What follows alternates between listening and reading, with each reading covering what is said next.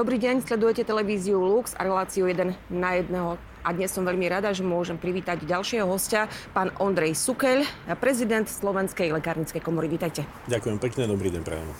V uplynulých dňoch spoločnosti pomerne vážne rezidovali správy o nelegálnom vývoze liekov z územia Slovenska. Čo je toho príčinou a prečo sa to vlastne vôbec deje? Vývoz akéhokoľvek tovaru z územia jedného štátu do druhého je pomerne legitimná záležitosť a v rámci Európskej únie je to dokonca princíp fungovania európskeho trhu. V prípade liekov to vnímame ako problém kvôli tomu, že ceny liekov sú regulované a teda keď sú na Slovensku regulované na nejakú istú nízku úroveň a niekto využíva ten rozdiel, povedzme s cenou v Nemecku alebo v inej krajine, tak potom tie lieky na Slovensku chýbajú, pretože lieky sa nedovážajú, povedzme ad hoc, respektíve ako si to niekto zaželá, ale oni majú plánovanú výrobu a keď povedzme povedzme, potrebujeme isté množstvo balení na liečbu našich pacientov a z toho množstva niekto povedzme tretinu, polovicu vyvezie von preto, aby využil ten cenový rozdiel, tak potom tým ostatným ľuďom tie lieky chýbajú. Uh-huh. A ako je vlastne vôbec možné, že sa toto vôbec deje?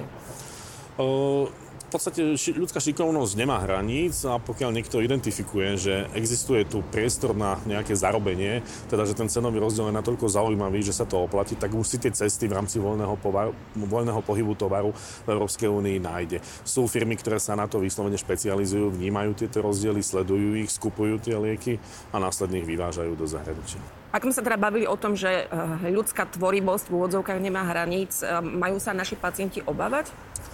Táto otázka by sa dala pochopiť takých dvoch rovinách, pretože treba povedať, že reexport ako taký je legálny aj v rámci našej legislatívy, aj v rámci legislatívy celej Európskej únie. Tá legálnosť má však svoje zákonné hranice a s vývozom akéhokoľvek lieku, ktorý je na Slovensku hradený z verejného zdravotného poistenia, musí súhlasiť, respektíve musí poveriť toho distribútora práve držiteľ registrácie, jednoduchšie povedané výrobca toho lieku. Čokoľvek sa deje mimo hraníc tohto legálneho rámca môžeme považovať za nezákonný vývoz a tých nezákonných vývozov na poslednej dobe čoraz viac stúpa a zrejme aj preto kontrolné orgány teraz pristúpili k takým razantnejším kontrolom a postihovaniu týchto krokov. Teda teda myslím si, že pacienti sa zatiaľ obávať e, dramaticky nemusia. Problémy by nastali vtedy, pokiaľ by sa vyviezlo niečo v takom množstve, že by začali byť reálne pacienti ohrození.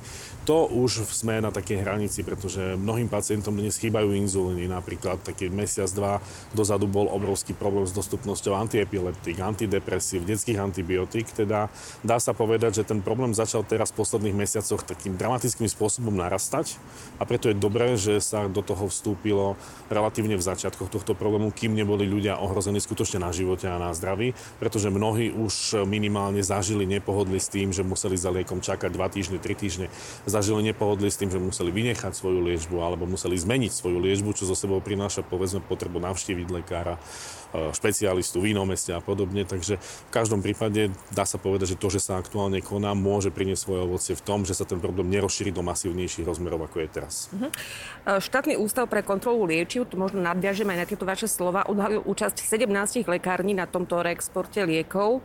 Okrem uh, týchto deliktov je podľa vás potrebné vnímať aj ten etický a morálny rozmer tých ľudí alebo v tom reťazci, ktorí sa podielajú na tomto? Určite áno, pretože vo farmácii je prístup k akejkoľvek činnosti regulovaný. Je regulované prístup k vzdelaniu, je regulovaný, e, regulovaný proces registrácie liekov, proces distribúcie, samotná lekárenská činnosť je regulovaná.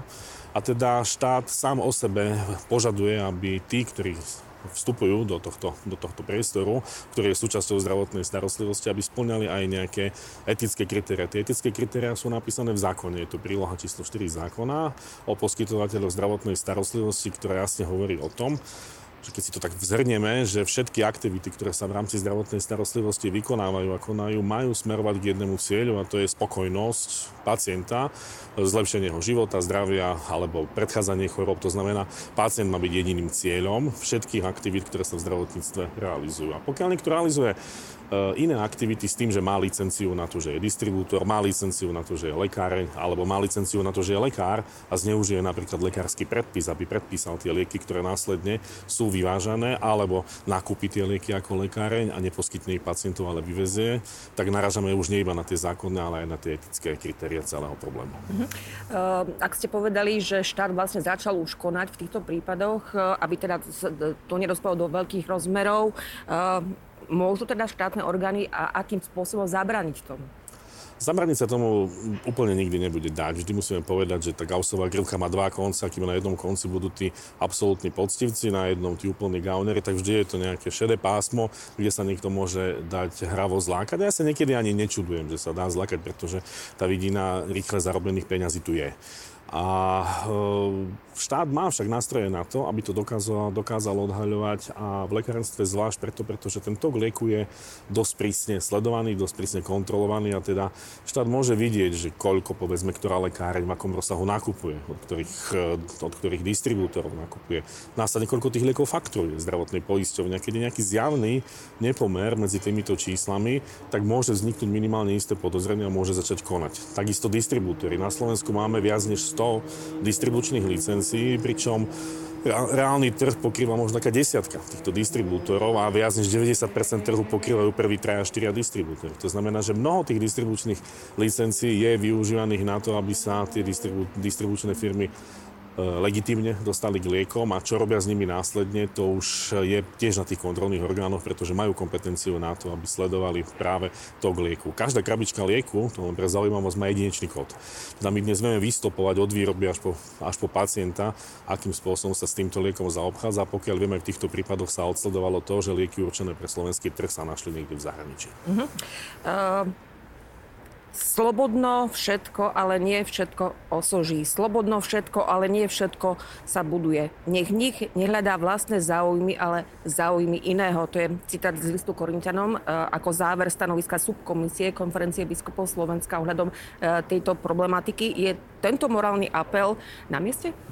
Ja si myslím, že áno, pretože e, v tom stanovisku subkomisie je okrem iného napísané aj to, že vlastne každý, kto pracuje nejakým spôsobom na poli tej farmácie, má sledovať jediný záujem a to je záujem je dobro pacienta, respektíve to, čo označujeme aj pojmom spoločné dobro. A pokiaľ niekto sleduje iné záujmy, tak možno tieto záujmy považovať za nelegitímne.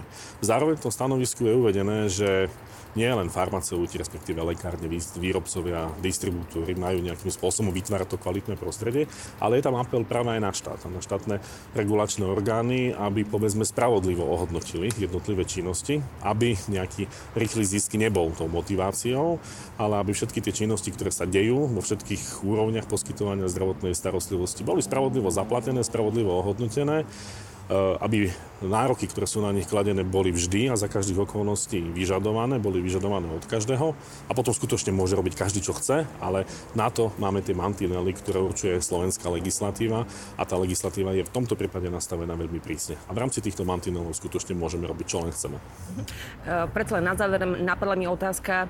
Uh, diváci, ktorí iste sledujú televíziu Lux a majú takisto nejaké svoje zdravotné komplikácie jedno s druhým a vyhľadávajú lekára, farmaceuta, farmaceuta.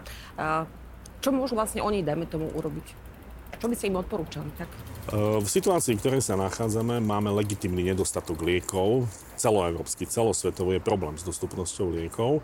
Teda kto neužíva nejakú chronickú liečbu, základné odporúčanie, aby mal doma zásobu aspoň na mesiac, na dva a aby si tie lieky nepredpisoval, respektíve nevyberal až v situácii, keď má posled, povedzme poslednú jednu, dve tablety. Ideálny pacient je piatok po obede, že mu treba nejaký inzulín, ktorý už nemá.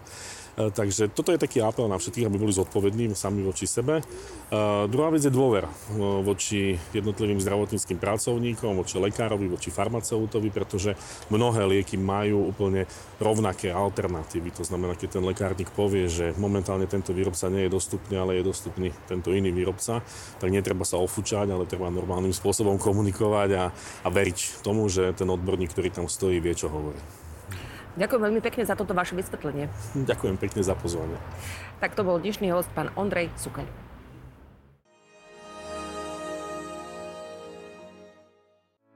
Vypočujte si aj ďalšie zaujímavé podcasty. TV Lux nájdete na deviatich samostatných kanáloch, kde na vás čakajú relácie s pápežom Františkom, kázne, modlitby, prednášky, biblické podcasty, rozhovory, inšpiratívne epizódy na pár minút, svedectvá či podcasty určené pre deti.